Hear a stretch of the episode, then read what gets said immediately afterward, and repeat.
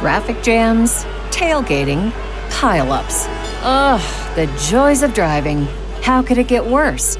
The federal government wants to have a say in what you drive. That's right. The Biden administration's EPA is pushing mandates that would ban two out of every three vehicles on the road today. Don't let Washington become your backseat driver. Protect the freedom of driving your way. Visit EnergyCitizens.org. Paid for by the American Petroleum Institute. What's the easiest choice you can make? Window instead of middle seat? Picking a vendor who sends a great gift basket? Outsourcing business tasks you hate? What about selling with Shopify? Whether you're selling a little or a lot, Shopify helps you do your thing, however you cha-ching. Shopify is the global commerce platform that helps you sell at every stage of your business. From the launch your online shop stage to the first real life store stage, all the way to the did we just hit a million orders stage. Shopify's there to help you grow. Whether you're selling scented soap or offering outdoor outfits, Shopify helps you sell. Wherever and whatever you're selling, Shopify's got you covered. Sign up for a $1 per month trial period at shopify.com slash try. Go to shopify.com slash try now to grow your business, no matter what stage you're in. Shopify.com slash try.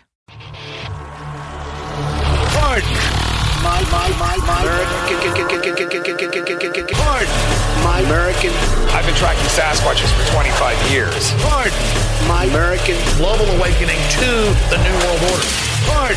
My American. Artificial intelligence android. Pardon. My American. Do you believe in UFOs? Yes, sir. Extraterrestrial. You're listening to Pardon My American. Greg, what's happening, man? What is going on, Dave? Another day. Yes, sir, it is. Chris, what's up, buddy?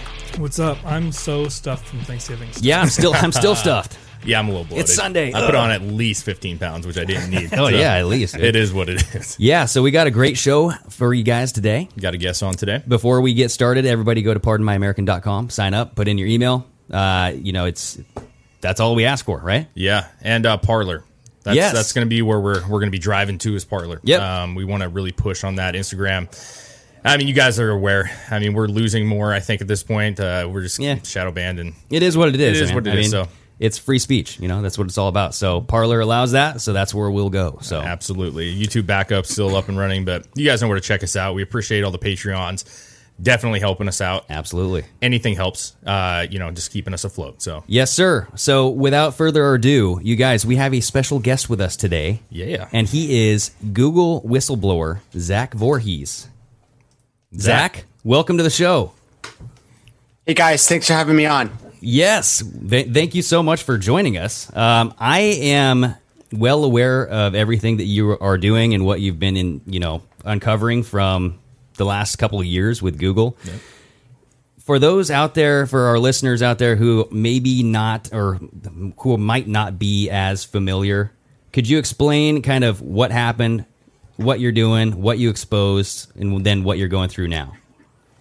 Yeah, so um, I was a software engineer at uh, Google, and Google owned YouTube for eight and a half years. Uh, I rose up from a junior engineer to a senior software engineer.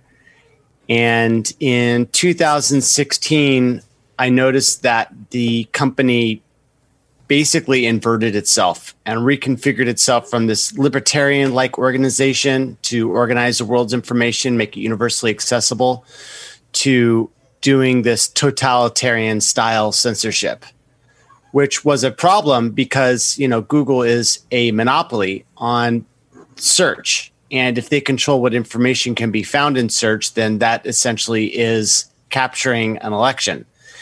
And it happened right when Trump got elected. Like within one week, there was this really famous all hands on deck meeting between the C level executives and the rest of the company.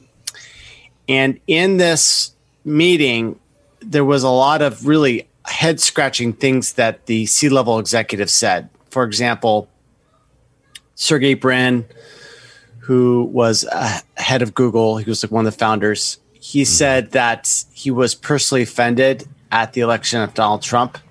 The CFO broke down into tears, Dude. recounting how, you know, they were going to lose this election. Yeah. And like how that conversation went back and forth between her and the New York office. Mm-hmm. But what really sort of was the most surprising was a question that was asked by one of the engineers during the Q&A section. And what this person asked was what was some of the most effective things that Google has done during the election? And the CEO Sundar Pichai took the answer to that question. He answered it that it was their machine learning algorithms suppressing fake news, which was the most important thing that Google had done. And I thought to myself, wait a minute, the suppression of fake news, since when have we been doing that? And so I just started to dig down, I'm kind of a sleuther, kind of a researcher. So I just started to dive down into, you know, into the documents of what the fake news team was generating. Um, I could do that because I was a full time engineer and the company had been built such that it, there weren't really any walls between the different departments. Like the, like Eric Schmidt built this company with, hey, we're not going to do anything evil. So we can go ahead and just look at what other people are working on, right? Wow. All the way down to your OKRs and your snippets and, and Yeah. every single thing that people do, engineers do on a day to day basis, you can just look at. So I just went over to the fake news team and said, well, what, what are they doing? And uh, wow, like the fake news examples that they were working on in their design document all had to do with like Hillary Clinton, like three out of five. Hillary Clinton rep- running weapons to Benghazi, um, to arm ISIS, uh, an FBI agent like dying. And the actual examples that they were using were actually fake news, but it was so close to actual news events that had taken place that I started to doubt that. That was like when I first started to have doubt that this was an effort by Google to suppress fake news and misinformation. Instead, might be you know make them making moves in order to suppress real information on behalf of Hillary Clinton. Mm-hmm. And I was thinking to myself at this point, well, why, you know, why why would why does Google care who gets elected? Like, Yeah. isn't that the job of the American people? Yep. And it seems that Google getting in the way of an election seems like it's really risky to its shareholders. And, you know, it's been enjoying this thing called Section 230 of the Communications Decency Act. Yep. And for them to do political censorship would jeopardize that immunity from lawsuits that they had. So I went, what? This is a head scratcher. Like, what is going on? And so I thought to myself, well, look, if there's this way that they're defining fake news, then there must be some sort of thing that will censor it, push it down in the Google search results. So I started to dig in further and I ended up finding that censorship project. And it had the exact name that you would want, that you would think that an SJW would do to, to name it. And that was machine learning fairness, such that if you are against it, then you are against fairness There you go. which is ri- ridiculous, right? And Yes, as I started to look through this machine learning fairness project, first off, I realized that it was absolutely massive. Mm-hmm. It was widespread, and they were going to roll it out into all of their projects. Uh, Google News, Google Search, YouTube were the big, you know, kahunas that that this thing was targeting, but also their other search projects, right? Because they wanted to have this thing be ubiquitous throughout their, you know, consumer facing products. So it would it would classify things whether it was like fake news or not, and then like push it down.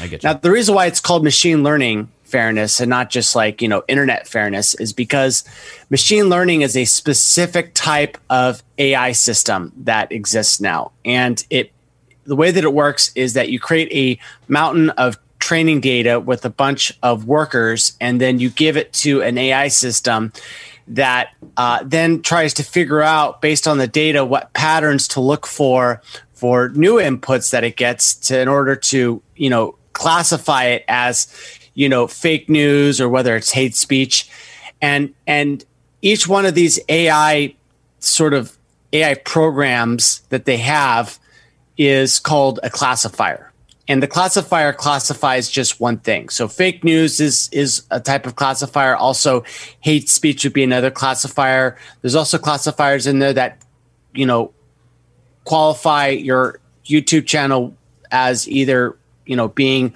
a right wing news channel, for example, which is what mm-hmm. Dave Rubin got uh, labeled as. And so as I started going through these things, I, I was like, wow, there's this huge thing.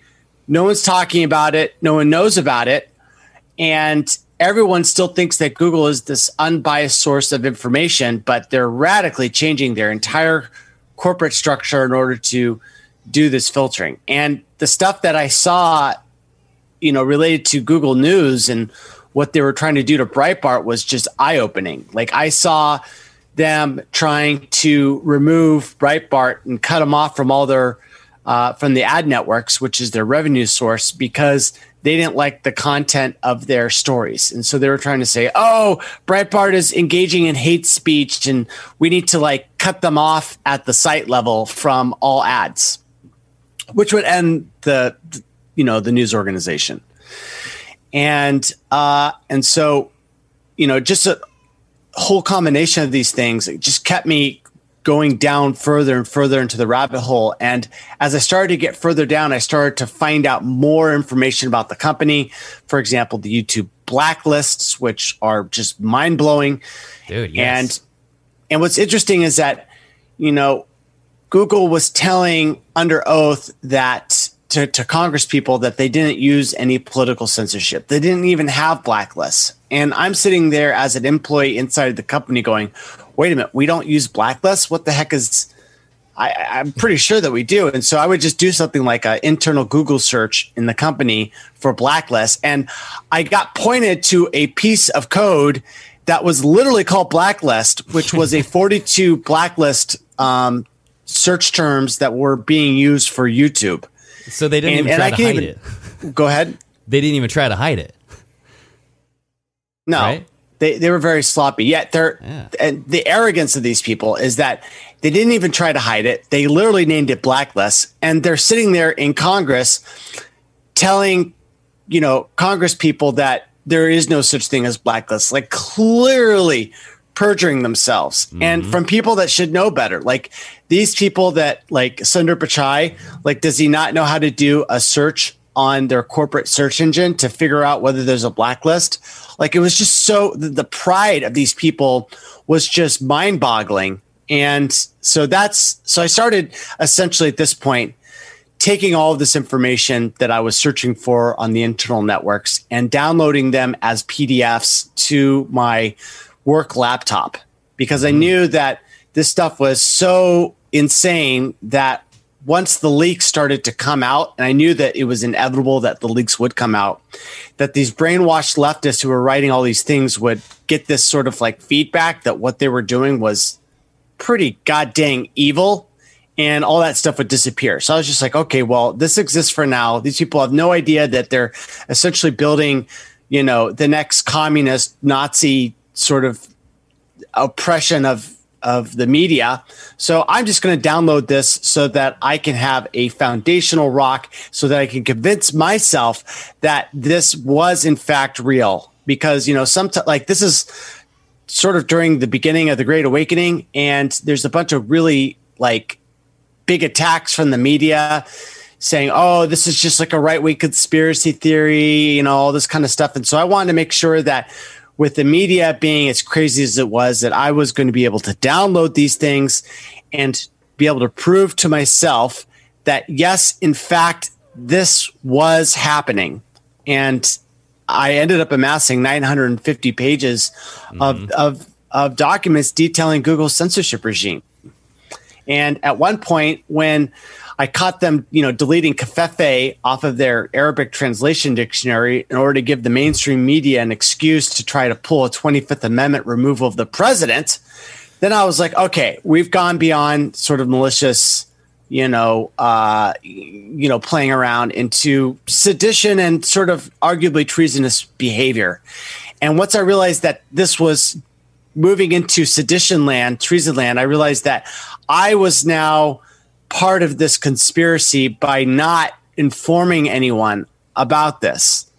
And so that's when I started transitioning from passive observer, grabbing this material, downloading it to I need to take this information and release it to the media because these guys are going to do a coup. And then we're going to end up, the America that I know is going to end up like this communist, like Venezuela or mm. the Soviet Empire or, you know, communist China. And you know, when a communist revolution comes, there's a lot of dead people that stack yeah. up.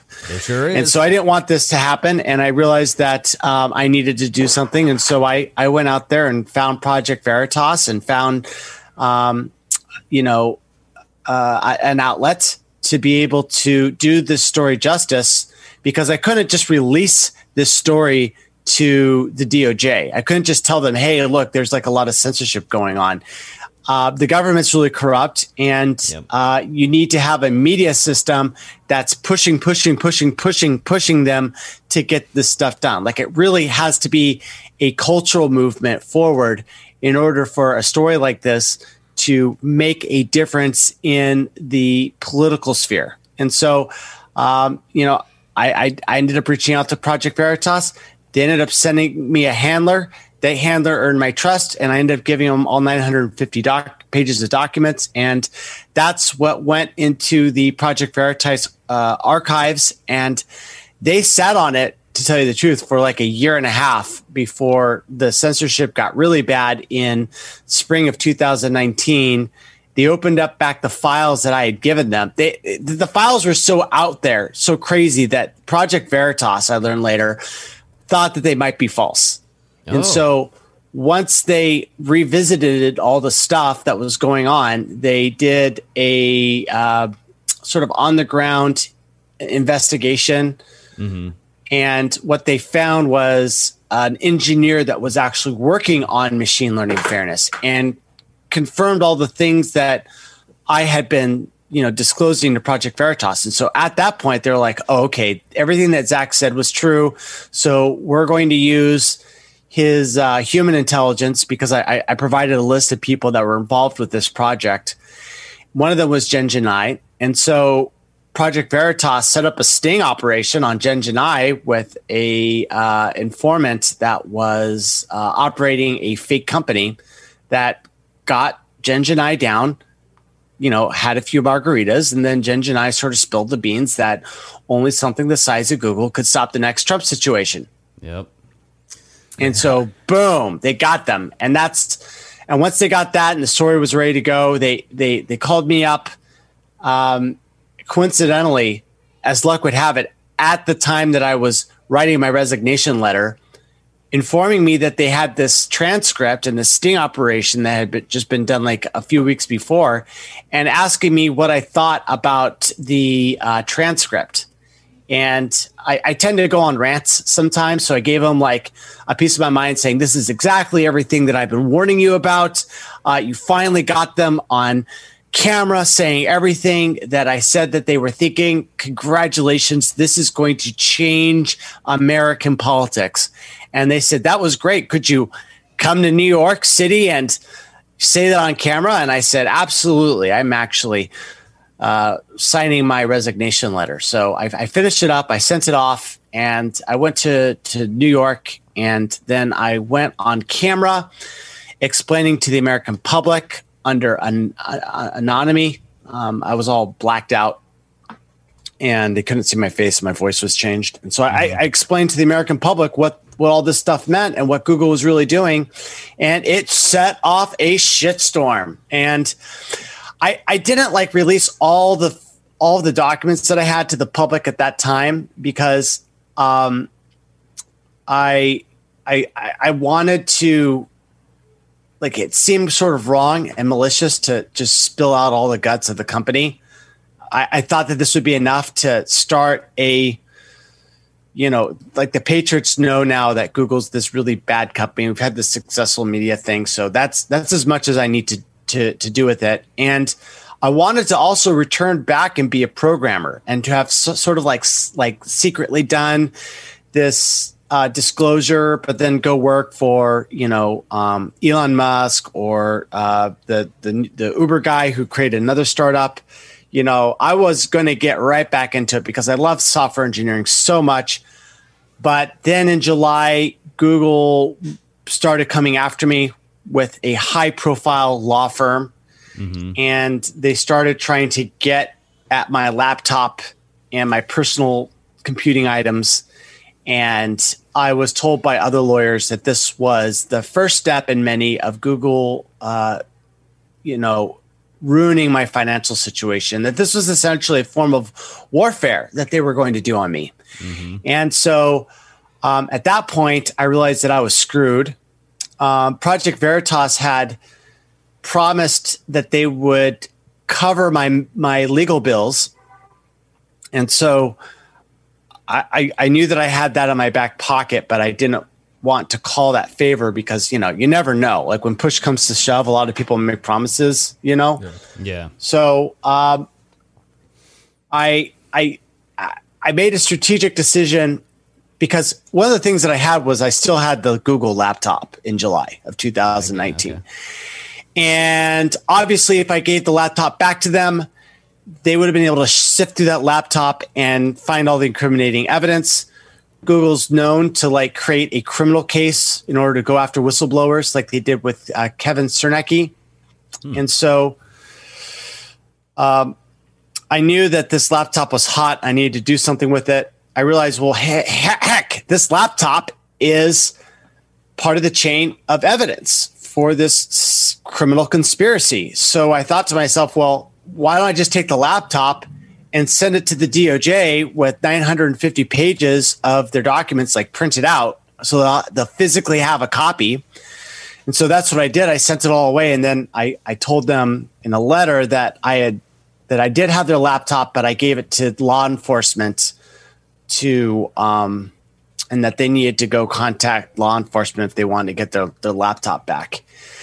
And uh, then I started getting harassed on Twitter. Uh, this one Twitter anonymous Twitter follower by the name of uh, One Snowflake started dropping my real name. I was anonymous at that time. Mm-hmm. They were saying, you know, shouldn't I change my handle my bio from well employed tech geek now that I was unemployed, Mr. Leaker? And I was like, who is this guy? And so my mentor um, that that I that I had you know, I, I told him about this lurker harassing me, and he was like, "Don't do anything. Let me engage." And so what this guy did is he set up uh, some links that he had his own server, and he got into an argument with this guy who was a Marxist, and got him to click on an image that was hosted on a computer that we had. And so when he got that fetch request for that image, we were able to download all of his um, IP information. Oh, wow. And we were able to reverse geocode his IP to a location on the earth, and it was assigned to Google Indiana at their data center. Aye, so aye. This this dude like harassing me, this Marxist was literally working at Google Uh-oh. and didn't even bother to use a VPN. Okay. While he was doing his harassing. So um at that point, I decided to um, that you know now I had that I was in the thick of it, and so yeah. I called up James O'Keefe and I said, "Hey, look, if I get killed, you can take all the documents that I've given you, and you can drop them to the American public. Full disclosure." Mm-hmm. And then I went to Twitter and I said the same thing. In the event of my untimely death, all public documents can be disclosed. And that tweet was well, my Twitter was being monitored by Google staff themselves, and so as a result of that, they sent police to my house. Um, they yeah, originally got, got, the you got they, swatted, they got the right? wrong address.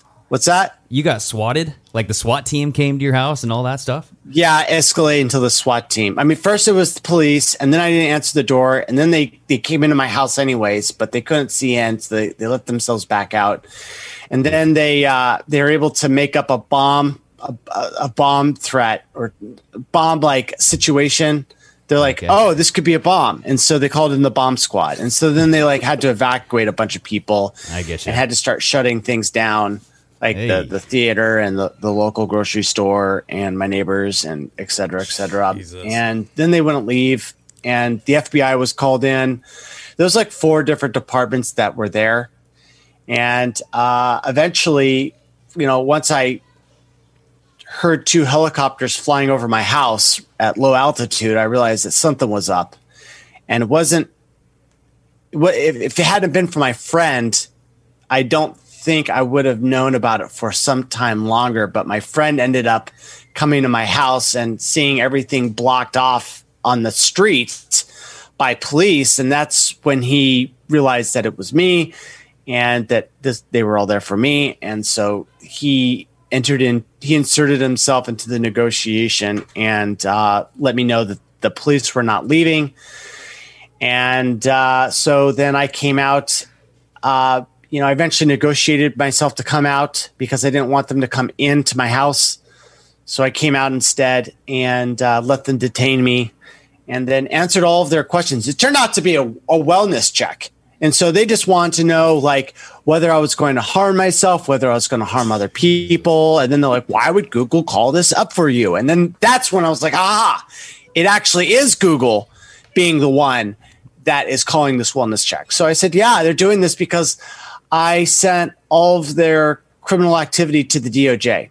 And the cop's like, well, do you have any proof? And, you know, I took out my phone, which had a picture of the letter that I'd sent the DOJ. And I said, yeah, absolutely. Here it is. And so it was like, oh my gosh, you're a whistleblower. I'm like, yes, I'm a whistleblower. And so that de escalated everything.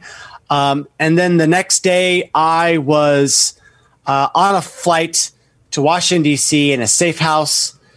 Uh, and then, you know, I was like, okay, James, it's, it's, we're all ready to go. We should disclose everything. And so um, we filmed it on the 14th of August. Um, and then when I was filming it, like, oh my God, the, I don't know how the lawyers knew at Google, but they were just calling me off the hook. I just had to like block the call so that I wouldn't take it anymore. And, um, and, uh, and then, yeah, we came out because I, I needed to get this target off my back. So I just came yeah. out with all of it. All 950 pages were disclosed to the American public. Uh, I think it was August 21st, 2019, a Monday. And wow, when we released that sucker, it was just, it was just like every news station or every intelligence agency and a whole bunch of people from around the world just hit that download link. And it was just like multiple downloads per second were coming in. Everyone wanted to see what Google was doing with its um, with its censorship regime. And almost about the same time that we came out, it was like a few weeks later or something. It was like th- the New York Attorney General announced that they were doing a investigation on Google's antitrust policies. It was also um, the DOJ and then like 51 state attorney generals. Um, and, and now it's all 52 of them, which is all 50 states plus the two territories of um, uh, Puerto Rico and Guam or something. And so, uh, yeah, it's 52 state attorney generals and the House Intelligence Committee as well. And uh, basically, everything's coming back now with, uh, yeah, Google's too big. They need to be broken up. And the, the absolute worst thing that I imagine could have happened did, which was Google's Stalin like purge of the media uh, in order for Biden to do an attempted steal on the entire election with uh, fake mail-in ballot voting and fraudulent electronic voting with the Dominion Yes. systems. So I definitely I, I want to get into that with you, Zach. But with this, the documents that you released, the 950 pages, a lot of that was the Google blacklist, right? The blacklisted terms, or was that one of the documents that you came out with? That was one of 950. I or get you. nine, no, no, sorry. That was like 40 of 950 pages. Okay. Because on that blacklist, there was a boatload of Las Vegas related shooting terms. I mean, you're talking about the guy, the shooter's name, uh, misspelled. I mean, just numerous variations of the Vegas shooting Yeah. scheme, right? So, why would they try to block people from looking at that? And what did that kind of turn into as far as other censorship goes? Okay, well before before we get into the why, let's get into the what the hell did they do? Do you mind if I go ahead and share my screen real quick? Absolutely, yeah. Oh, it says uh, host is disabled screen Oh. sharing. Okay. Uh, well, I'm not sure how to do that. yeah, we might we might not be able to, but let Okay. me. Uh, we'll we'll have Chris Go to kinda look at it. zachvorhies.com slash blacklists if you can do it. Okay. Okay, we'll have Chris do that here. While he's doing that, Zach, I got a question for you real quick before you get into that. It's kind of about what you talked about in the beginning. You were talking about the fake news and you were talking about hate speech, right? And that's all within the eye of the holder, right? Some people think hate speech is other things and some people don't take it as, as serious. When you were first started looking at this stuff, did you do you think that the people working for Google, do they genuinely believe the stuff that they're saying, or are they just trying to protect like Hillary Clinton at the time in 2016? Did they actually believe that these stories were fake, or were they? Did they know they were real? Oh yeah, oh yeah, oh yeah. I mean, dude, the amount of brainwashing that has, you know, been done to these Google people is pretty pretty profound. Like for whatever reason, all the leftists there at Google are just completely brainwashed, and they believe that there is, you know, a rise of Nazism, neo-Nazism under Trump, and they're terrified of Trump and they hate Trump everywhere. Um, they're open about it, uh, and they think that uh, the entire democracy is going to be destroyed by Russian disinformation that's coming in over the internet. See, and they feel scary. that they have to do something in order to, you know, not give a platform to neo Nazis and disinformation agents. So that's scary to me, man. It that's is. really scary because the fact that they actually believe that. Yeah, and they're not just like it'd be bad if they were just trying to cover her tracks because they just want her to win, Yeah. but they actually believe it. That reality that they're living in is Well, Ah. and and I mean, what would it take for you to snap out of that state? I mean, it's going to take some damning evidence, right? yeah, that's true. Because if it's so indoctrinated into your your soul that you believe it and you feel it and you know it to be true, and there's nothing that somebody can do other than blah. What is that blah? I don't know. I'm not sure, man. I don't Chris, know. you got that pulled up? Yeah, hold on a second. Okay. Yeah, we're getting that there, Zach. Oh, you got. it I up? mean, how do you wake people up? Well, you know, there's a very interesting talk given by KGB defector Yuri Bezmenov, and Okay. it essentially works like this. Um, indoctrination is a one way street, and uh, people that are affected by it um, won't wake up to the reality that the MSM is all BS until they suffer they suffer from it. They become a target. Only then do they wake up. And there's nothing you can say to them that will get them to wake up. Um, That, and that's, what it is. Yeah. That's exactly. I mean, they won't trust anybody except for the mainstream news, and that's wh- Right. where it has to come from. Well, they're in a bubble, you know. Yeah, they just absolutely. are recirculating the same same information back and forth. So, uh, I think we got that thing pulled up. Is that it? Do you want to share the screen? I think we can switch the screen and then tell us if you can see this, Zach. I can't. Okay, but hold- hold- if you go to the my page, oh yeah, there we go. There we go. Uh huh. Yeah, Las Vegas. Yeah, it's just it's just crazy. All the Las Vegas. The first twenty pages of this forty page thing is just Las Vegas, and what you're going to find also on the first page is um, a weird entry for Frazzle Drip. oh, uh oh. I don't know if So saw this blacklist was there. injected on, I think it was uh, October first, two thousand seventeen. Do you know why that date is significant? No, I can't think. Las Vegas massacre. ah, There geez, it I should have known that, man. There it is. Yeah.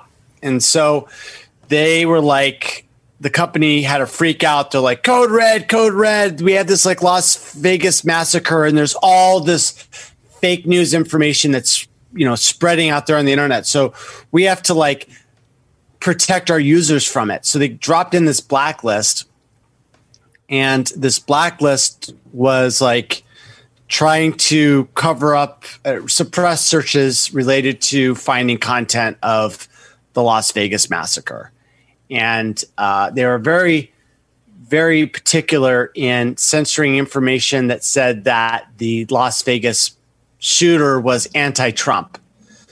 and that he was pro DNC. So, you know, anything that was like strengthening the ties between Stephen Paddock and the DNC were um, suppressed, and any sort of repulsion against Donald Trump and the shooter were also suppressed. So they wanted to make the shooter appear to be, um, you know, close to Trump in Yeah. some fashion, you know, ideologically or, or, or what have you. And on the same day that they were inserting all this, you know, blacklisted stuff, um, they had the frazzle drip, which I don't know if you guys know what frazzle drip is. Oh yes. Do you? Yeah, we Yeah. Oh, yeah. reference it often.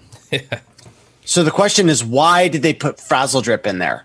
Because frazzle drip would not become relevant until like a year later. And here it is, October 1st, 2017, a year before it became relevant, showing up on this list. Um, and if you scroll through this list, what you're going to find is you're going to find that a full 20 out of the 42 pages are simply related to this Las Vegas massacre. Wow. Other blacklisted phrases include, you know, cancer cure, the cure for cancer, Damn. the Eighth Amendment of the Constitution of Ireland. So Okay, they- wait, so what's that all about? What is that? Why? They were meddling in Ireland's um, elections, not elections, um, the referendum on whether to repeal the Eighth Amendment to the Constitution of Ireland, which was the right to life of the unborn. Oh my It's- god. Yeah. So what they did is they came in there and they were like, we're, they, they shut off once the pro abortion faction got ahead. Google was like, oh, we need to like shut down all of the, all of the, um, all the advertising on both sides.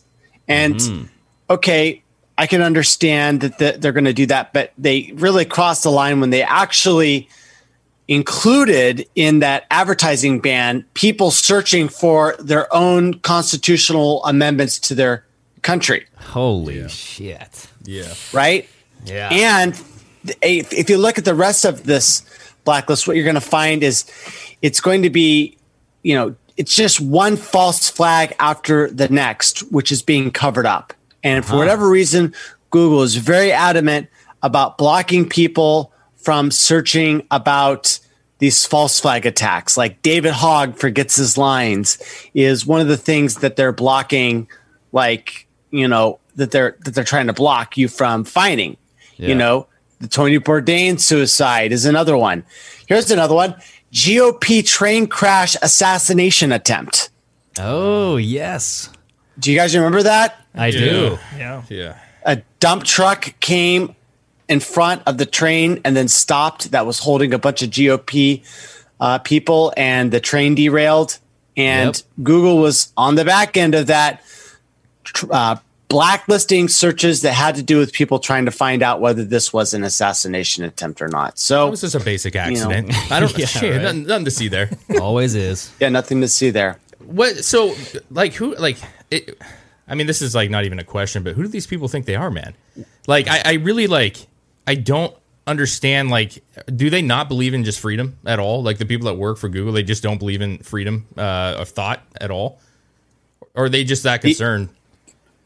They are they are invoking the two face gods and Yeah. there's this like god of Greece or Rome. It was called Janus, the Two Face, and it's it's in one face it's happy, in the other face it's preaching war.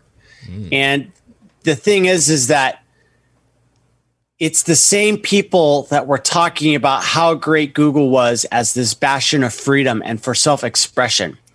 You know, um, let me give you an example. So remember that YouTube video that supposedly spawned that that protest in Benghazi and caused those two ambassadors or those those two military men to be killed. Yeah, it was the cartoon, right? Yeah. Well, there was a attorney in California by the name of Cris Armenta, and she had done a lawsuit to try to take that video down. And Google said, "No, we can't do. We can't censor. That would set a dangerous precedent." And hmm. Eric Schmidt even said himself, like the solution to bad speech is more speech, which I hmm. agree with. And I hmm. think that every libertarian minded person should agree with that. Anyone that loves the First Amendment should agree to that, right? Like you can't do anything about, you know, fake news, just more free speech to call it out. Yep. And then they flip and they're like, oh, it's the same people that went from this radical free speech position to a radical anti free speech position. Mm-hmm. And mm-hmm. they did it without, you know, any sense of irony. They didn't do it with any sense of like, well, we thought this way, but actually it's wrong. They just sort of like start saying, well, we don't want to give a platform for neo Nazis and they they used every sort of linguistic focus tested trick that you know the deep state would come up with to try to sell to the public seemed to work on them and they just turned around and destroyed the entire core of what made their company great. And it Yeah. took place over the span of 3 years. And i'm sitting there going how the hell are these people doing it? Like how can they live with themselves? Like how can you know susan Wojcicki the ceo of youtube live with herself being someone that you know had all this integrity around free speech and then turn around and then just burn the whole thing down Yep. and um, and you know that's when I started learning that there's a lot of people that are put into positions of power and they've got blackmail, they got something over them, so that they have to like they have to go towards. I mean, they're not selected for competence; they're more selected for loyalty and going along with whatever it is that their handlers are going to tell them to do. And so I think that's what's controlling Google and, and YouTube right now. These are people that talk a lot of about morality, but will just do anything that they're told to do and give any flimsy excuse. And it's rotten from the C level executives all the way down to upper middle management. That's where the rot extends. From Well- middle management and below, everyone's pretty good. They're trying to do the right thing and they're trying to like just, you know, wake up, do their job and like take care of their kids and uh, lead a good life. And um, they're not making any of the policy decisions. They're just following along with it. And a lot of the people said, you know what? I don't like what Google's becoming. And so they've left and they're not part of that anymore. And I applaud those people that did that. Um, and what you basically have left after that exodus is all the people where that's not a problem for them. And as a result, there's been a brain drain. Google's been getting a lot worse as um, time has been going forward. And, um, and at this point, it's uh, it's kind of a shell of what it used to be, and it's it's it's corrupt, it's crooked, um, and Well, it- it honestly- seems that. Go So, ahead. Zach. It honestly sounds like it's becoming. Uh, you know how they always say the media is just another wing of the CIA or like the another wing of the government. That's what Google Yeah. sounds like they have become, and it. I mean, they're at the point where they're influencing elections over in Ireland. They're uh, definitely influencing elections here, right? Uh, Robert Epstein. He came out saying that a Google search could impact what 60 million people, or it could take what? What did he say? It was like a uh, 50-50 split to a 80 90 20 10 split. 90 by 10. controlling the- yeah. That's crazy. So he could influence and he could change your mind to a 90-10 split, right? Yes. Or Google Google could, right? Yeah. Yes. So so Google is now influencing elections much like the CIA does or our intelligence agencies do overseas, right? They create these color revolutions and this is this sounds like Google is trying to create a cover or a color revolution here. Sounds like it.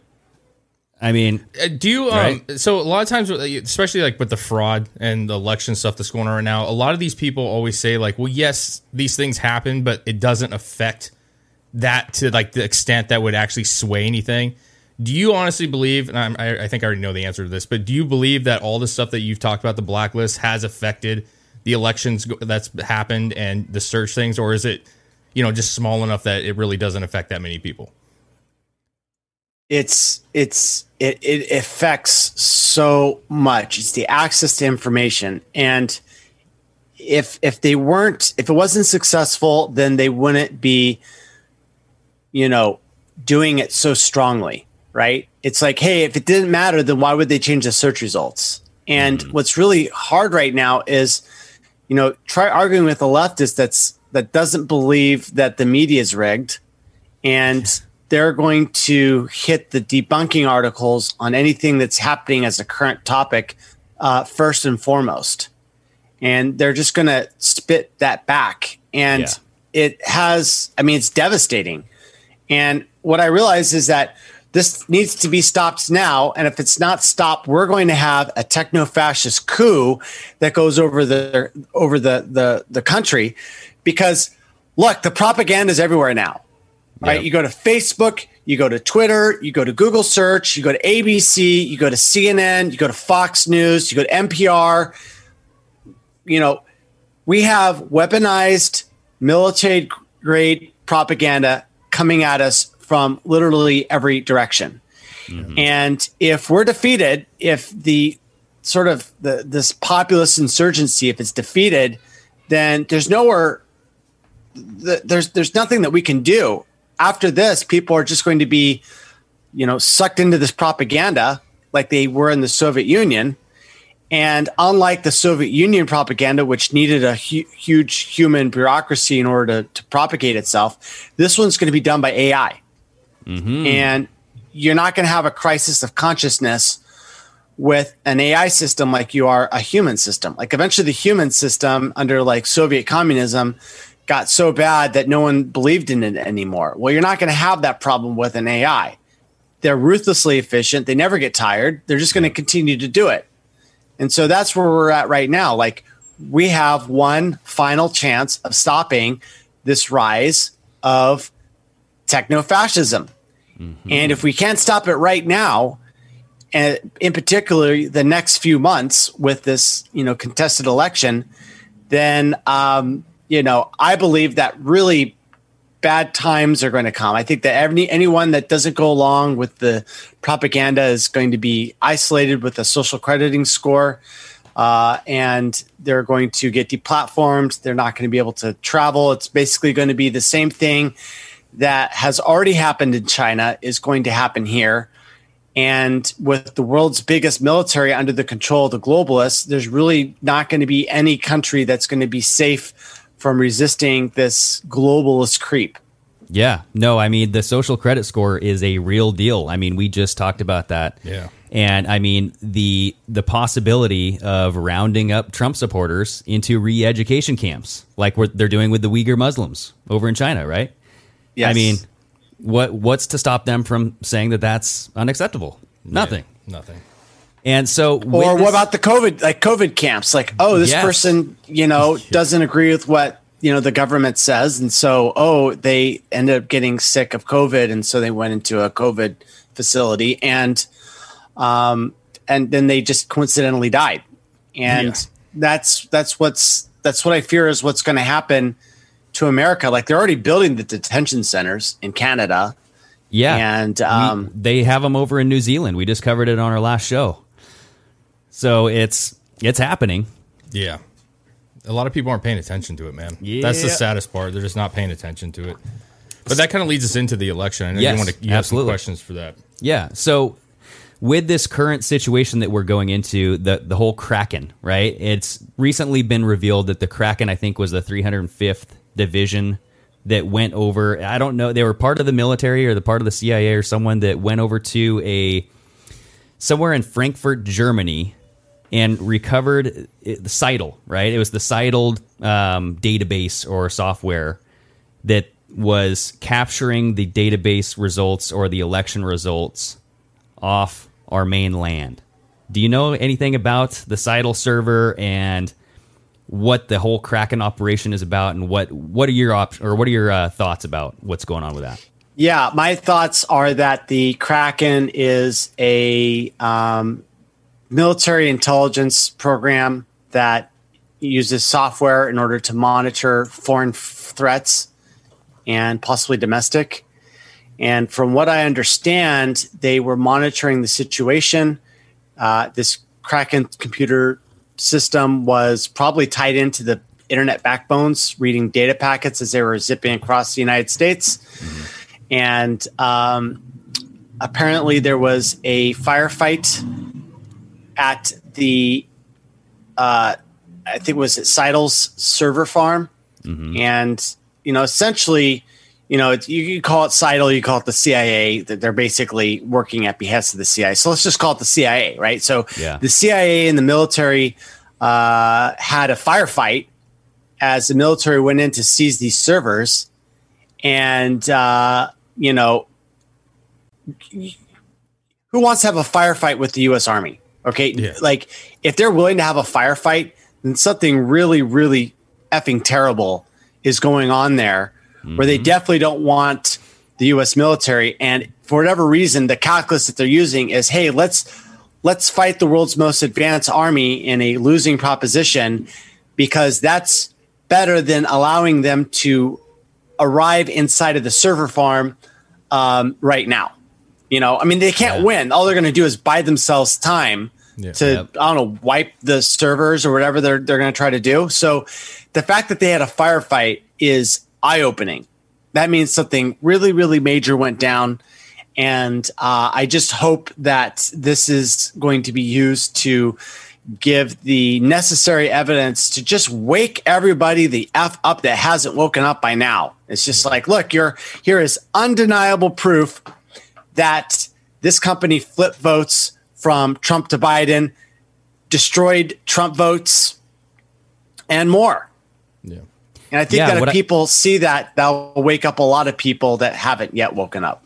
what I what I hope it does is I hope it wakes everybody up worldwide because it sounds like this system is not just U.S. related, but it's everywhere. Yeah, it's been used. Yeah. like different they, countries. They were Yeah. testing it out in Venezuela. You know, I mean, who knows where they've had it? So who knows who actually is in charge and who has actually been elected fairly? Yeah. Do you? What's your take on where we stand right now with with President Trump and the the progress they're making in the courts? Um, are you concerned at all? Do you think that he's going to come out victorious in this?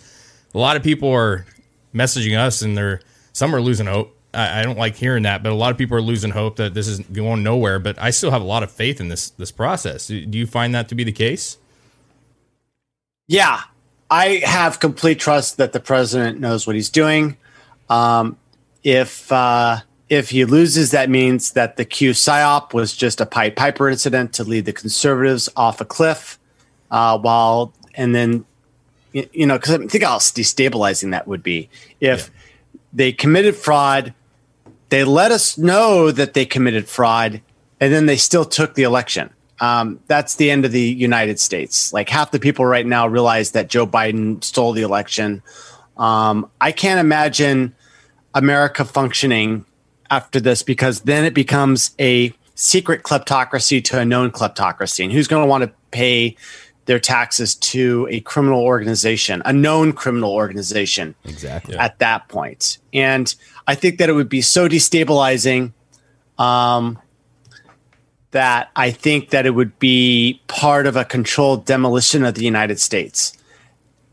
Or this whole situ- situation was a trap by the populists, the nationalists, whatever you want to call them, to set up the deep state and force them to do this as a Hail Mary in order for them to be caught and then expose it to the world. Like when you see the lack of arrests, when you see the deep staters that Trump has kept into these various intelligence positions, the Mhm. question was always like, why? And now when I look back, I can answer that question. Well, Trump was setting them up so that their only way that they could survive would be to try to rig the election as a final attempt. And that's going to give us all the hard evidence that we need in order to uh, basically disassemble the whole globalist tech technocratic regime across the world. And um, and the reason why they wanted to do it this way is if you if if a trapped animal knows that they are doomed and that there's no way out, then they may they'll start doing unpredictable things. And what you want to try to do in planning exercises like this is you want to make sure that the enemy follows certain tactics that are predictable. And so if you open up those doors for them and let them go through it, to save themselves, then they'll they'll just keep on doing that in order to save themselves over and over and over and over again. And that's why I don't think that there was a sting operation at the very beginning that revealed this to the public. Like Trump didn't try to get in the way of them uh, stealing the election. It wasn't like the DOJ was sent out to do a bust or the FBI was sent out to do a bust of these people and tell the public, "Oh, look, the you know trying to print it out like you know a million ballots." You know that that that never happened. And I think that that was intentional. I think that right here we're in a position to, um, you know, basically implode the globalism like they imploded the the twin towers on 9-11 and so for those of you that are scared like just wait and see what happens in the next few weeks. I think Trump's been aggressive his entire presidency, right? And he's been talking about voter fraud for a while Yeah. and concerns with it. And you had brought up that he didn't have these sting operations and he didn't have the stuff going on. That that tells me something that he was intentionally trying to get this to play out that certain way. And then obviously you got Amy Coney Barrett, who's pushed in last minute, which gives them an advantage basically in the Supreme Court. Yep. It seems like Trump is putting the pieces in place, like the the, the pieces. He's, has he's got yeah. him in a checkmate position. That's where I think most people lie still is that this is part of the process. It's going to take some time, but it's still like there are there you know there's people that are concerned, and I, I've even mentioned my concerns of letting this go to a Supreme Court, you know, because you never know how that's going to play out. But I, I still have faith in it, man. Yeah. Yeah, no. Um, and honestly, Zach, we could talk to you. I could talk to you personally for hours on end, Yeah. but I know we, we scheduled you for an hour. So thank you for, for sticking around this long. Before we let you go, though, can we please talk about cold fusion? Because that is, some, I heard you talk about Oh, it on yeah. another on another show, Yeah. and it was freaking fascinating because it was one of the the terms that was on that Google blacklist. And uh, please explain what cold fusion is and, and what happened with it with the Google blacklist. Yeah, so this first popped up on the page level domain restriction for the Las Vegas shooting massacre. It's on, you know, zachvorhies.com slash blacklist. You can find it there. There's a PDF. Um, and the there's a bug report saying, hey, we need to like get rid of all these like uh these pages on these sites. And um, one of the things you're gonna notice is this uh, website called ecatworld.com. And the, the full URL that I'm looking at from my site is world.breaking.e-catworld.com slash news slash Las Vegas shooting, 50 people killed in Mandalay Bay attack. And um, that, that URL is fake. Oh. And eCat World does not talk about current events. And someone entered in a bogus uh, URL to target eCat World, and they were able to take it off uh, like around October 1st or 2nd, 2017. And I actually go to this website, ecatworld.com, coincidentally, because they're, they're, they aggregate and they only talk about cold fusion Gotcha. you know this um, this ecat which is a, a catalytic converter for for cold fusion. Um, and they were like we've been delisted from the google search engine. And we even if you type in our exact url google will not return the results. And i went wow really? And so i tried it and i was like wow they've been completely de- uh, blacklisted off the Google search index. What's going on? So I start doing this search inside of Google because I'm an employee, and I find out that yeah, they- they're they're on this blacklist and and they're in some other places. And I start really start filing these bug reports and using terms that I know I'm not supposed to. Like this could be corporate espionage. You know, this could be this could be damaging to Google if we allow this corporate espionage to uh, continue on and I ended up getting the site relisted back on the Google search index. And I was like really confused because I was like, why would somebody go through and make sure that this cold fusion website is off? Because at that point, I was like, I, I believed in global warming and I didn't think that cold fusion was real.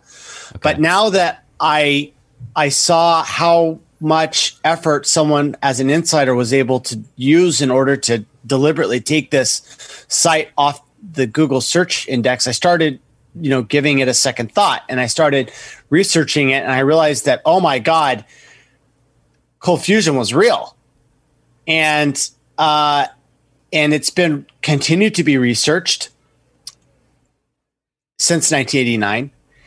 And in 2016, 60 Minutes did a episode called Cold Fusion is Hot Again, which they said that Lockheed Martin, all these big defense contractors had actually been studying it reproducing the results. And I'm like, oh, oh my God, they're trying to get rid of this because it's real. But why would Google do that? Because they're supposed to be a company that's all about renewable energy and solar panels and all this other crap.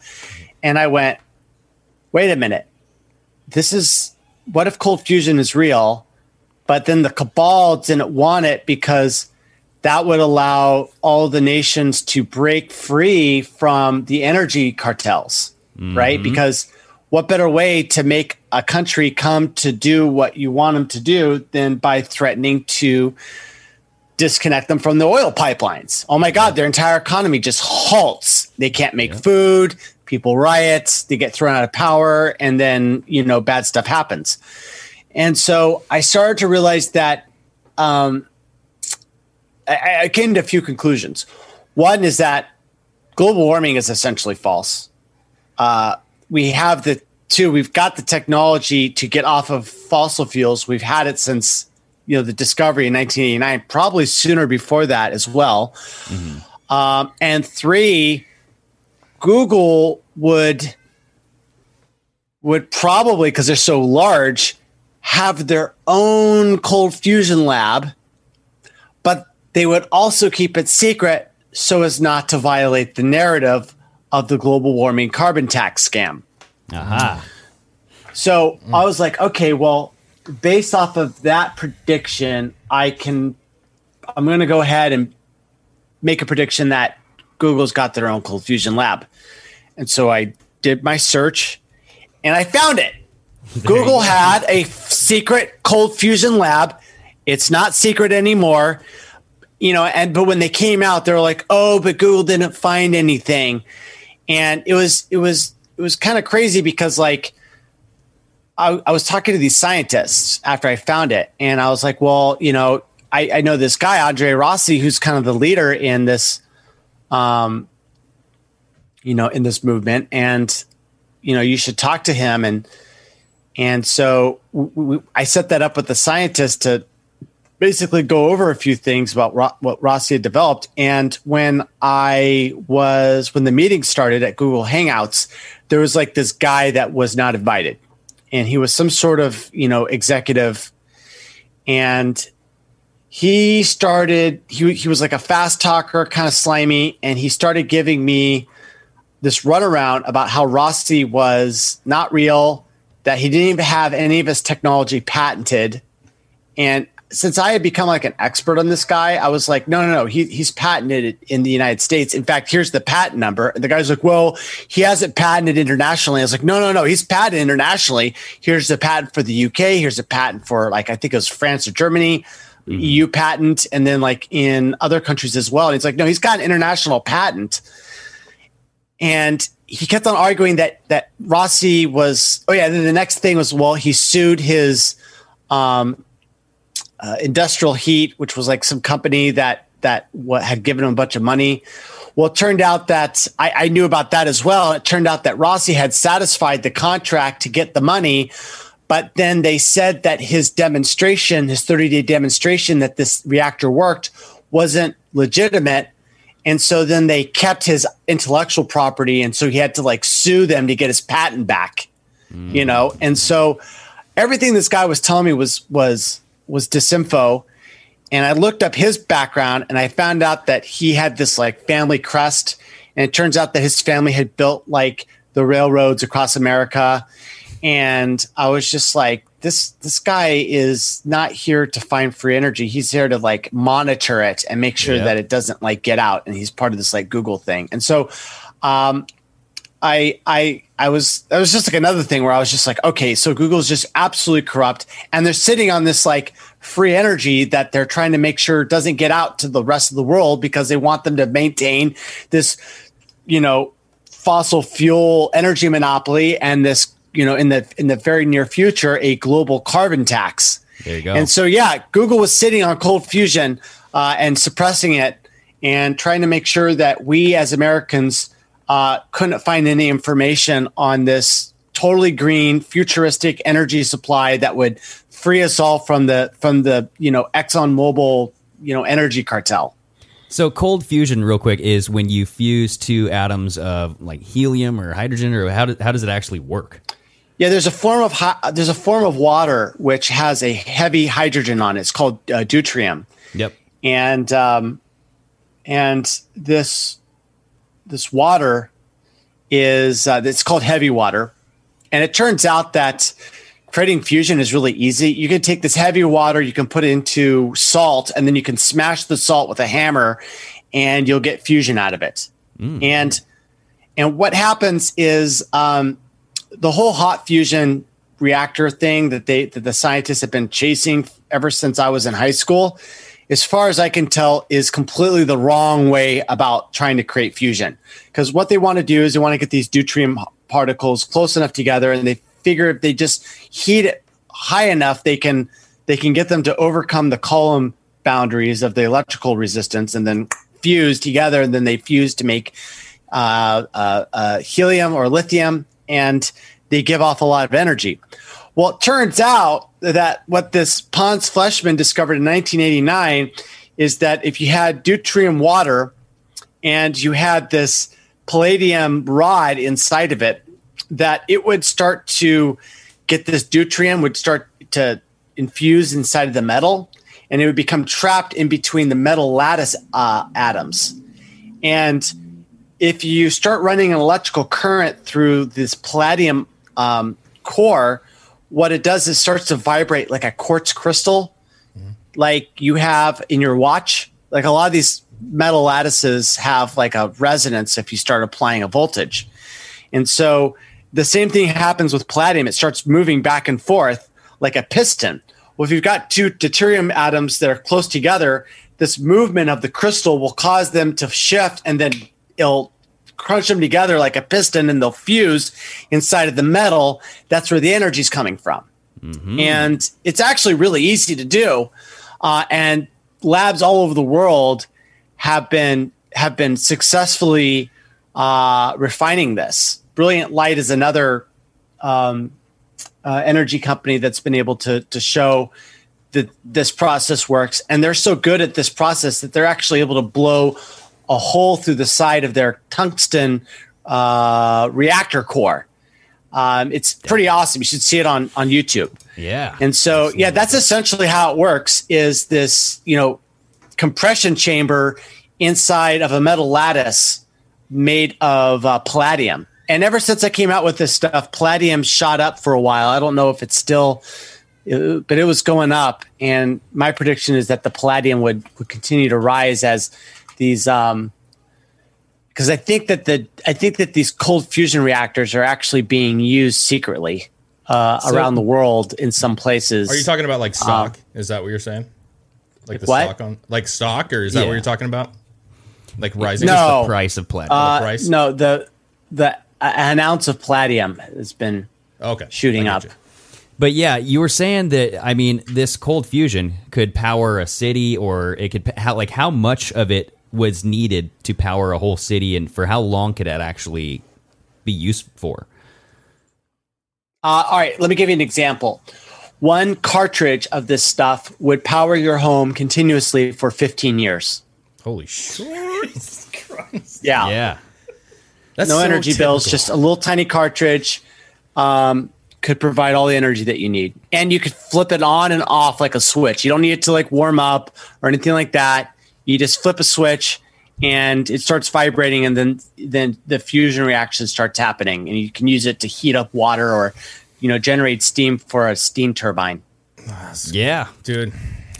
So it's That's essentially so frustrating to me. Yeah, well, like he was saying, they're they're making us dependent on electricity bills, on our gas. Well, it's it's it's like it's like the the cure for cancer, man. yeah, You know, if you cure cancer, then hey, you don't get all those pharmaceuticals, and you know, there's a lot of money involved. It's true. right? And so you can't get people in the UN and Paris climate agreements. All this stuff, Yeah. is gonna bring in a lot of money for them. but it is. So of course they don't want that to be nixed. That's frustrating, man. It is. well, Zach, thank you so much for joining us, man. Where can people go and find your info? I know we just went to zachvorhies.com. Hey, that's it, man. ZachVorhies.com if you want to get and download the information about the Google leaks that I've had put out there. If people want to follow me, uh, they can do so at twitter.com slash perpetual maniac. Same username over at Gab and Parler. Um, and you know, I'm fighting against the deep state every single day that that I wake up because I do not want America to fall to a communist technocratic totalitarian regime. Screw that. And as long as I am alive in this country, I will fight to protect the American way of life. So follow me at twitter.com slash perpetual maniac. See the Google leaks at zachvorhies.com. Zach, we Beautiful. hope we hope we can get you on again uh, after the election thing kind of wears down. We can have some more discussions with you, and please be, be safe out there because uh, you have a lot of great information, eye opening stuff, man. So just be safe. Okay, I will. Thank you Thank very you, man. much. All right. Thanks again, Zach. All right, thank you. All right. Rad. Smart human being. Yeah. I mean, it, very, very intelligent man. Yeah, man. So- uh, I mean, I'm not gonna lie. Listen, I- my my background is not in uh, technology or or. I mean, hell, we have a hell of a time sometimes with the computer that we have in this uh, room right now. So yeah, setting up a uh, Zoom meeting might be a little challenging. Yeah, but he sometimes. did say he liked our setup, though. I got that. That's cool, man. Yeah. yeah. You But know, anyways, I'll um, take the compliment. that the cold fusion thing is something that uh, I've heard a lot about. I've seen small clippets of. I'm glad you asked that question because I don't know that a lot of people realize that, and I don't think it stops with cold fusion. Right? We talked about yeah. you know. I mean, the cure for cancer was blacklisted, bro. Yeah. What? Yeah. So this is So was Frazzle Drip. was okay, Fra- that- Yeah, Dude, that- before, Come before on. that was even a thing. that blew my mind, dude. Um, hey, look. D- so we still have this blacklist pulled up. Yeah. Yeah. Do a quick search and find for Colgate. And tr- trust me, this is going to be entertaining. No, like uh, Control F, and then just uh, type in Colgate, and then we'll we'll uh, we'll keep talking while you you try to find that. But dude, It was um, it was interesting. when he, he so in the beginning of the conversation, he went on or he brought up Covfefe. Yeah. Now remember the tweet that Yeah. Trump sent out, and he said, Yep. despite everything that the fake news says, Covfefe. Yeah. And people were laughing their ass off because they thought, "Oh wow, look at this! What the hell is he saying?" Yeah. They thought he was a dumbass.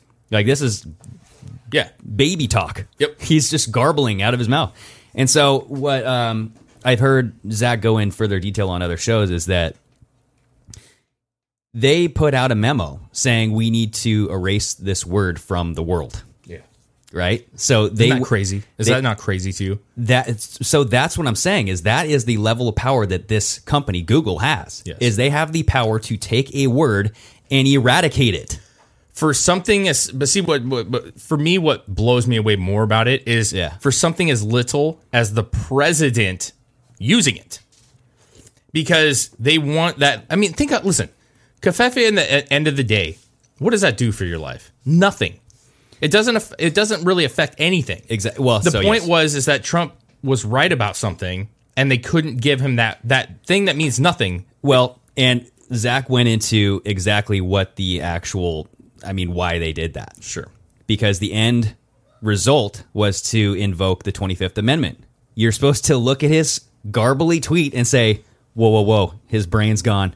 Let's let's invoke the 25th Amendment. Let's get him out of here. He's not fit to be president. Sure. Essentially, that's what the 25th Amendment is, right? Let's remove the president yeah because his mental capacity is not fit. Yeah, I mean the, the hard argument to that is is like, dude, any text message you have, No Twitter, like no you shit. fuck words up, bro. But I think that was that was the spark of this whole 25th Amendment. Sure. I- and I- they wanted to have an event and they used that. I mean, you remember the stories. Like Sure. Covfefe? What is Covfefe? They made him look like a fool. Yeah, it was a meme all over the place, man. But the word exists. It's Yeah. a different language. I forget exactly what language it is, but Penis? Yes, look at this. Okay, show this, please. Show this, please. Penis massage. Penis That's- I just look up and that's what's on the screen. Now, now look at this.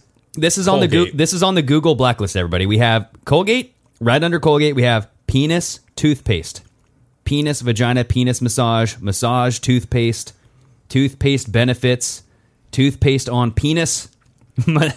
I mean, toothpaste hacks. Married life will change forever. I mean, why? What is what is Colgate on the on your dick got to do with the Colgate for your face? And Did then you- were you going somewhere with this, or was this just funny? Because I it's just think fucking that- hilarious. it's- this is funny, dude. This is Okay, what I want. I, didn't know if there's some weird tie or something. massage toothpaste Colgate on. for pines. I, I like how somebody actually spells penis pines. well, no, that that is. know. I mean, there are so many misspellings on the Google blacklist. Panis problems. Yo, dude, who doesn't have a penis problem? Showing my vigna. These are fucking great, dude. Listen, You guys have to look through this. There's Yeah. so much on here. Russian plane crash, Russia. Da- David Hogg, David, David, Hogg. Yeah. Dude, um, we all know that the uh, the power of Google, right? Yes. I mean, I think I think a lot of our listeners are, are well adapted to the fact that that Google is dirty, corrupt, dirty shit. Yeah. It's it's it's. I think the worst part is it's kind of like they've censored. They have allowed themselves as a company to be censored to the point where they're doing exactly what we worry about. They Yeah. people have quit. I know he was saying that he applauds the people that quit. Yeah. And I think most people would agree with that. That they would say, um, you know, these people that are walking away saying, "Hey, this is fucked. Um, I can't do it." I would applaud them as well. However, what happens is is those good threads that are left in that company who are would, would maybe be able to have have some say in some changes are, Yeah. are gone. And he said it. Either that, or they're blackmailed. I mean, that that's very possible, but I you know like it's the same principle as like banning people, right? You Mm-hmm. it becomes even more of a bubble. And he said it himself, um, Zach did that it's got worse because now there is no there's very few people that have a different point of view or or, or is coming out and saying this ain't right, you know. Well, it's the first step to an overthrow. It's the first step to. I mean, the first step is honestly take away the guns. sure. So let's let's keep those guns, everybody. Okay. uh, yeah, yeah. Um, but look at the Nazis, dude. You Yeah. guys, I was just I was showing my wife something yesterday. I was listening to jo- or Jordan Peterson, and I know there's some people out there who are like Jordan Peterson. Peterson, he's a you know he's a, a plant or something. Whatever. dude. I don't think so, but Okay. Everybody has their opinion. That's fine. what he was describing was totalitarian states. Yeah. And the fact that it had it had gone so like Hitler and the Nazis it was beyond the the point of disagreement, it was into the point of disgust. Yeah. So he had reached the point Hitler had reached the point where he was disgusted Yeah. with people. And that was a totali- totalitarian um, mindset, ideal is I am disgusted with your way of life Hmm. and your ideas and your beliefs. Hello? Yeah. Does What- that not sound like the left? Yeah. And what did that lead to? Yes. I mean, this is the, here's the deal. and he, but he said that it was it led to the the mass murdering of Yes. Jewish populations, but he used compassion. Yeah. The world will be a better place, and and they We've need seen that compassion used by the left right now. Yes, And that's a, that's the thing is I hate I hate it, but I, I, I we have to. I hate that we have to refer to Nazis. I Yeah, hate that I we have know, I to know. refer to Hitler. I, feel like it's a leftist tactic that they always use. well, it's over. It's overplayed. Yes, yes, and no. But see, here's the deal. Like it's so obvious. I think that the, the ties are so obvious, and it should be so alarming. Antifa, brown because shirts. yeah, be, well, the biggest thing is what you had just mentioned, uh, going into disgust. Yes. There's a difference between between not liking someone's opinion Mm-hmm. or even disavowing their opinion. But disgust is a is a change. That's a change that It's dehumanizes the other person. exactly. There's no going back. Yeah, I can disagree with you thoroughly about X, Y, and Z. Yeah. and then we can shake hands at the end and say, "Hey, man, uh, you know, we'll we'll figure out a a Once plan." once you convince me that a Hershey bar is a log of shit, Yeah, yeah. I will not put that thing in my mouth. Yeah, I'm not eating it. But we've seen that like with with many many tweets going around right now, where they're saying that you know the supporters of Trump, um, people that donated money to his campaign, people that worked for his campaign, um, you know, we we got to make sure that they they understand where they were wrong. It's all in the sense of like they're not bad people. They just were misguided and they were led by by a bad person. So we It's- have it's, to. It's not even just saying that; it's we have to do something about it. no, that's what I'm saying. we they, they have start to with the change compassion. Uh, But it, that's fine. We Mm-hmm. can say the same thing about the left. They're dumb. I mean, they've been indoctrinated. They're still human beings. We have to care for them. But I've Yeah. never said, and nor have you said that We they have need to, be put in camps. No, and we've never said we have to change their mind because you're not. I can't necessarily change your mind. You can't, right? But I also, I, I, we've said it. Um, I, I remember that there's a video uh, of Tiny dude from Proud Boys, and he was in Portland. He was talking about like, you know, we, we'll never stop them from protesting. That's the difference. Is that I I'm okay with you just being dumb, in my opinion. You got to understand that's my opinion. That I think that you're misinformed and that you have bad information in your noggin. You know what I'm saying? yeah, yeah. but I'm not going to say you can't say it. The only thing I, I I want you to say it, and I want to have the freedom to tell you why you're dead wrong, and that's where we've lost it all. Yeah. But that's not that's the difference between what was the right and the left, if there is such a thing, is that the right has never said we you are not allowed to say it. They've never said that you're not allowed to say that you believe in Marxist values and you need to push that. Say it. I want AOC to say what she's saying because I think that there needs to be people to come out of the woodworks and say, this is why you are deadly wrong and why that's dangerous. Yeah. And have that debate. And I will promise you, if that debate ever happens, she would she would handedly lose. Oh, dude. because she's clueless. Yeah. It's just Um, it's not equal. And that's the thing is like when everybody says we just need to come together. I hear this crap where like, you know, both sides it's not I'm sick of this both sides shit. And it pisses me off because it is not both sides anymore. It's not both sides anymore. It hasn't been for a while. It hasn't been for a long time. So this crap that we all need to come together and we all need to be neutral. No, the right, in my opinion, have been neutral for a long time. That's why we're in the fucking position we're in because we haven't been more aggressive. You know what I'm saying? We've been like they have the right to say this, they have the right to protest, and but no, uh, enough. It's enough. Enough of the shit. Well, what's really scary is that, like what Zach was saying, the the fake news, right? The the stuff that they so they're they're pretty much saying that Breitbart is fake news. Yeah. They are propping up fake news, honestly, in in my opinion. And so when you have that um, going into like the CIA and the intelligence agencies, so someone I think in another interview he had mentioned that you know the CIA they have Fox News up on the television or television screens, right? Mm-hmm. So they're they're watching Fox, they're watching MSN, they're watching CNN, and they're being fed this informa- this information, and they're using that as their intel for their, you know, whatever they have to do, right?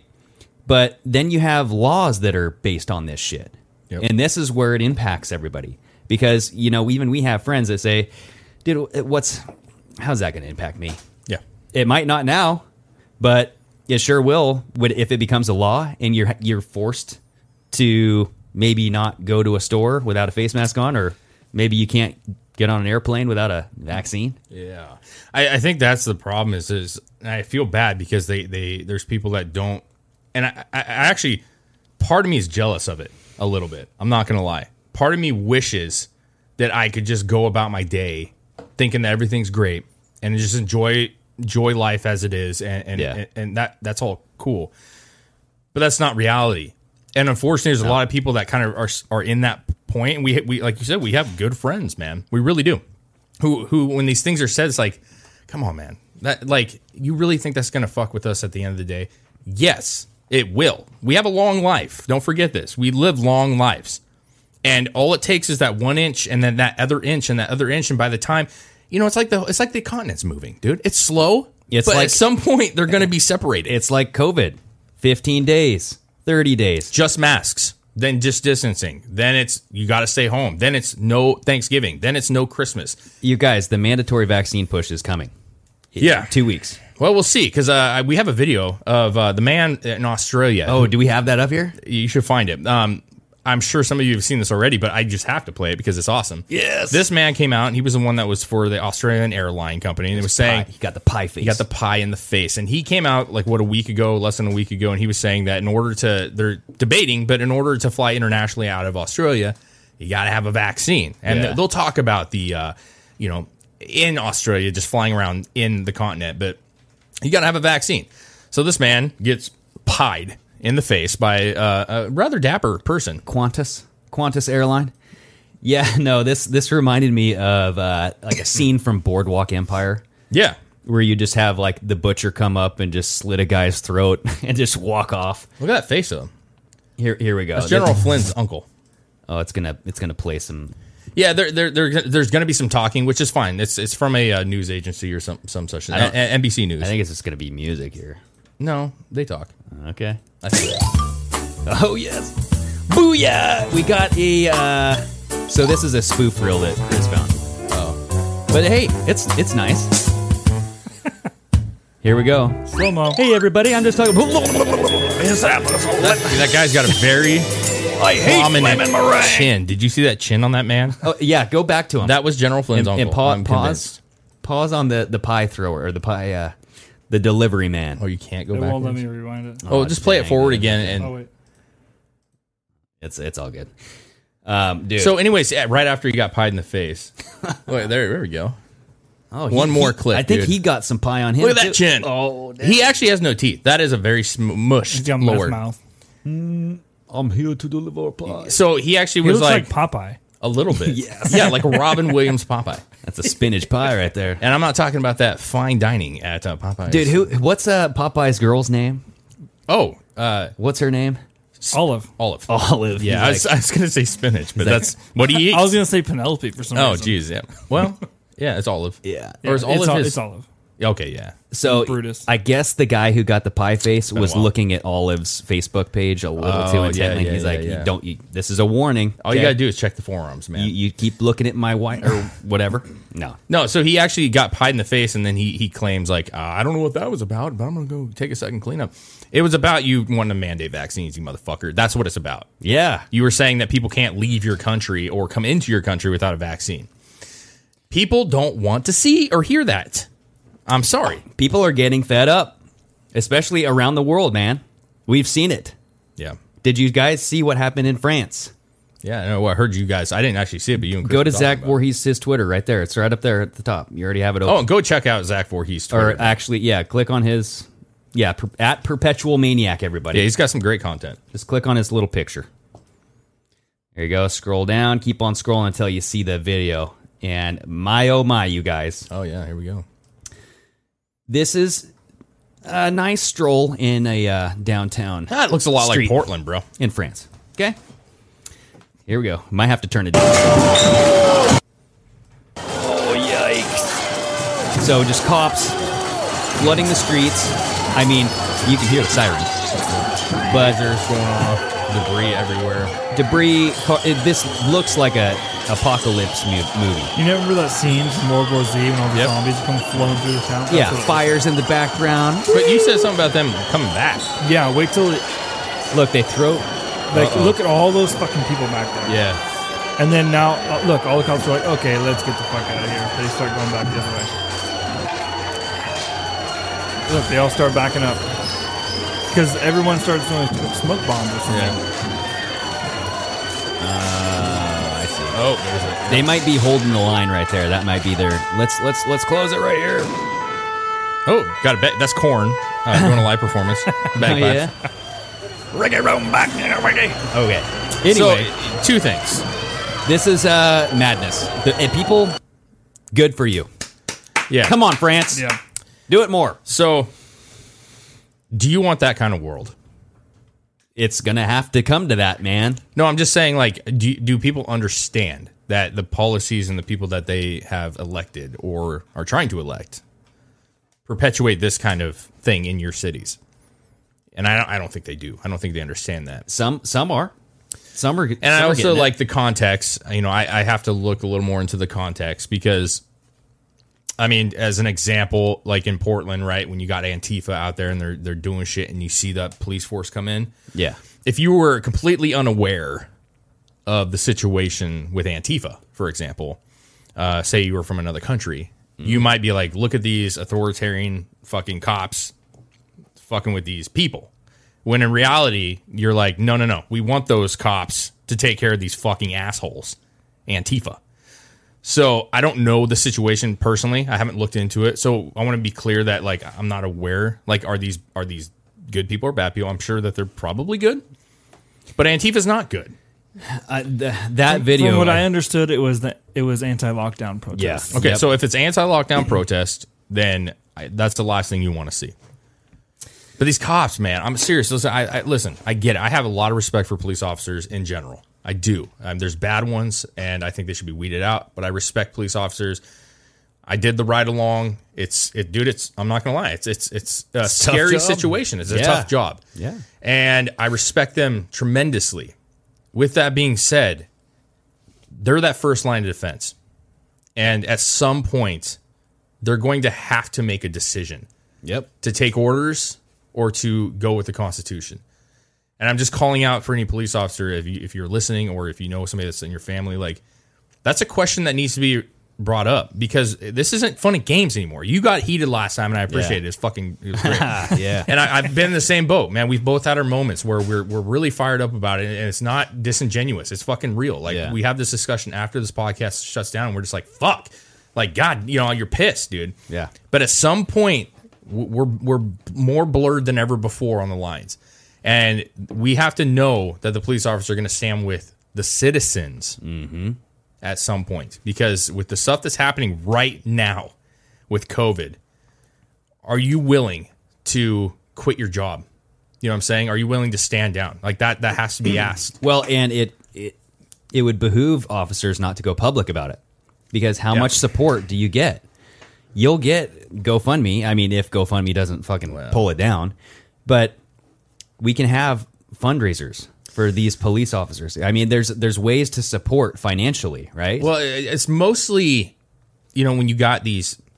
I don't know how that works because I haven't dived into it a whole lot, but you know, there's people that are elected, sheriffs and whatnot, that you have in your community. I'm talking about police officers. I know, but I'm just saying, at some point, if enough of you leave, like we saw a mass exodus out of Seattle, if you And- remember that and New. York, yeah, I uh, remember that. But. Seattle was a big one. There was Yeah. like hundreds of cops There was an entire precinct. Or whatever. yeah that left. But that's the York. point is that some uh, like no one or most people are not going to be upset with you for doing the right thing. And if you Absolutely feel like you have to leave, um, you will be supported one way or the other. Whether that's you leaving and people making a change, Yeah. going like, no, we can't have this shit. We gotta who, whoever is up top's got to fucking go and get these guys back in. You know what I'm saying? Like, yeah, there's ways around it, but I get it. Quitting your job, I get it. You got families to support, and I understand that. It's not that easy, man. Just No, you know, it's not. to do. But we're beca- we're getting in a time frame now where there are some big things coming through the pipelines that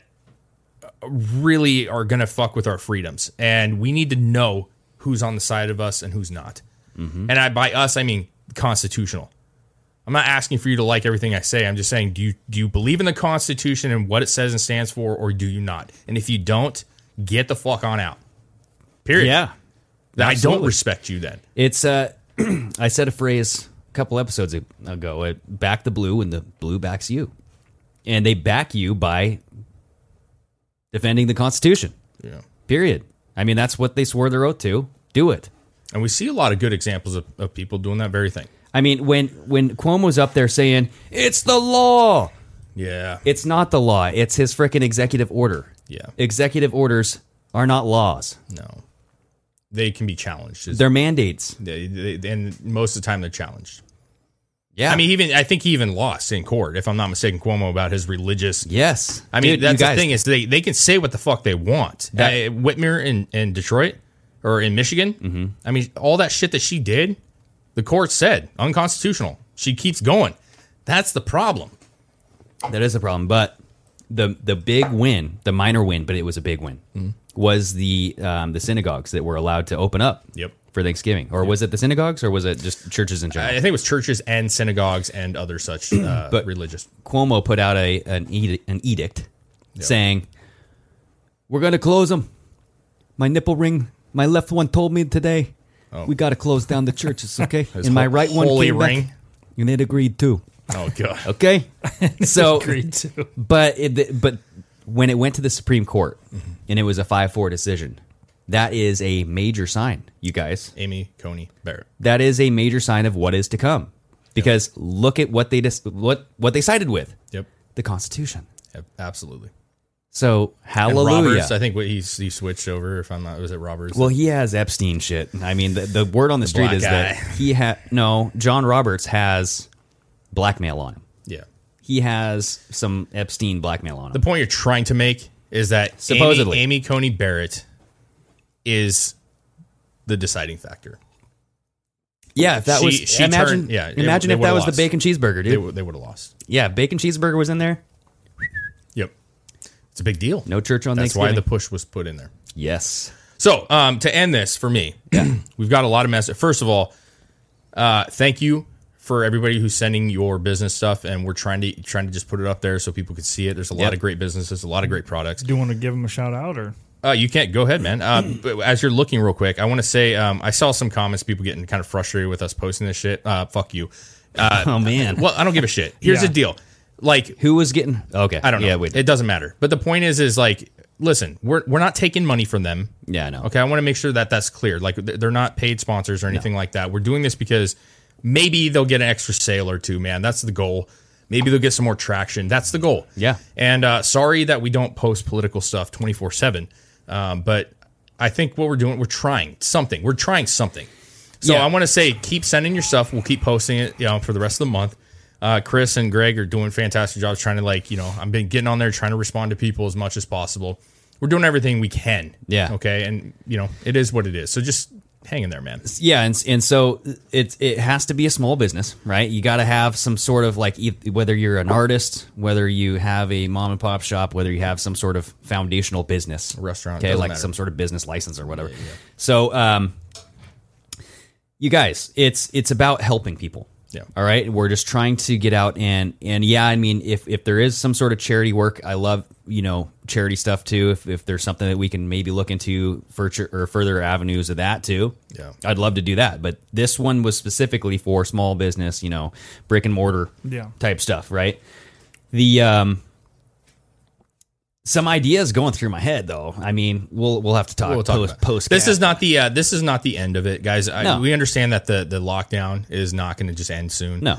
So this is the beginning. Um, Fauci's coming out saying it's not going to last, or it's going to last through Yeah. Christmas. So, point being is, is like we have a lot of respect for business owners. Yeah. Uh, we understand that the uh, the situation you guys are in is rough, and um, we just want to do what we can right now, and we'll try to do more as it goes on. But you know, if you have a problem with that, I, I don't know what to tell you. As you know, Well, I mean, maybe saying "fuck you" was a little harsh, but I'm just like, because my- I understand where you're coming because we got to do this whole show. I mean, it's a lot of work, and plus, I mean, we're adding this onto our plate, so it's it's not easy with three families going around, and you no, know what I'm it's saying. just it, it's it- you know. but we got to do what we, we got to do.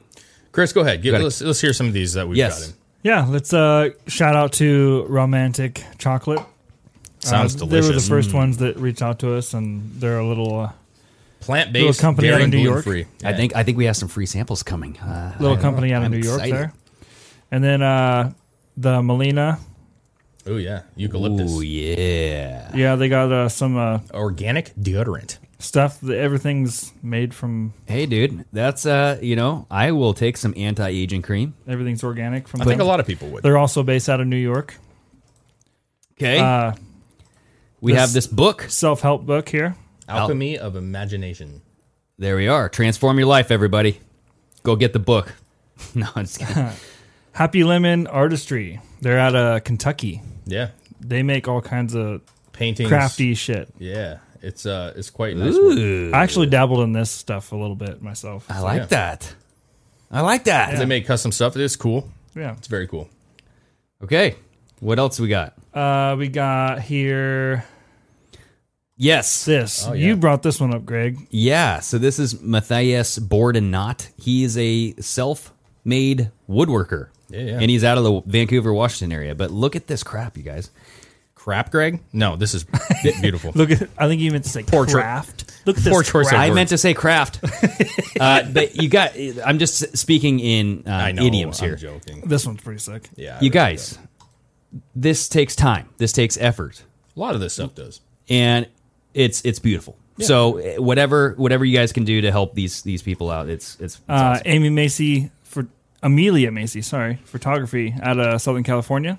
Absolutely. Yeah, she started up her business like the end of last year, and then COVID hit. So We all need photos. she was kind of screwed from the beginning. So Yep. if you guys are in Southern California, hit her Oh up. yeah, yeah. We got this one, man. I- yes, this is dope. yeah. These these guys have um, Lake Point Outdoors, they distribute these uh, pistol attachments. They're Lake Point sick. Outdoors. Check that stuff out if you like guns. You know what I'm saying? they're pistol conversions. Yeah, So you put it over your pistol, and it makes it look badass. That's some like Call of Duty shit right there. Oh yeah, it's sick. yeah.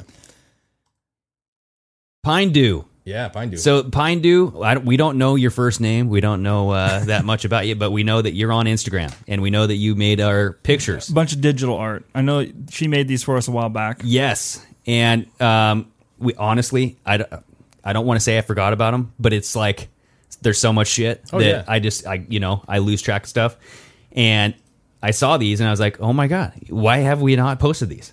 So you guys, you got to go on and, and watch and look at this stuff because she gave me a great chisel jaw. job. I'm not Da- Dave does Dew, have- thank you. he has the chisel jawline. Well, not really. It's fluffy, but she gave me a nice one. I, I appreciate that. Well, you got to you got to maybe uh, Yeah, trim that up. tape taper the beard into a. Uh, But yeah, those are the ones that have reached out to us so far. So I mean, I don't know if we're going to continue this past the end of the month or not. Not you know, sure. I, I think we We'll- should go through November, and then I we'll- think we we'll should figure out it. some stuff. Yeah, yes, we'll talk. About It doesn't matter. Uh, just do Yeah. listen, guys. Take a minute. Uh, go check out the stuff on our on our on our page. Yep. Um, and see who's out there. Just even if you don't have the money, and I get it, a lot of people don't have the money right now. But if you don't have the money, and Lexi's Pizza, man, there's another one. Just Yes. throwing out there. If you don't have the money to go purchase something, I understand. I think they understand. But get on their website. Just give them a shout out. Say, hey, I saw you guys on Pardon My American. Uh, I wish you guys luck.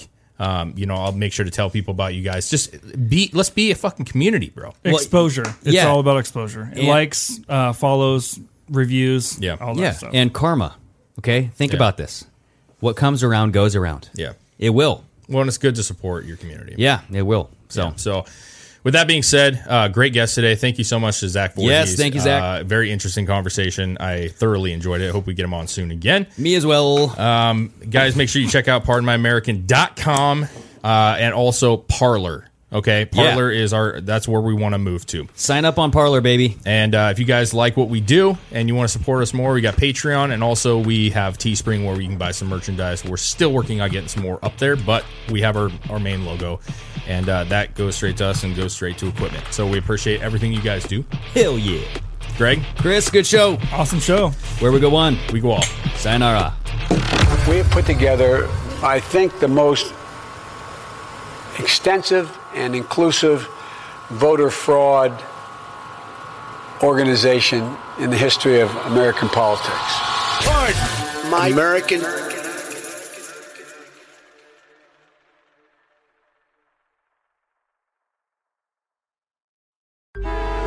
Traffic jams, tailgating, pileups. Ugh, the joys of driving. How could it get worse? The federal government wants to have a say in what you drive. That's right. The Biden administration's EPA is pushing mandates that would ban two out of every three vehicles on the road today.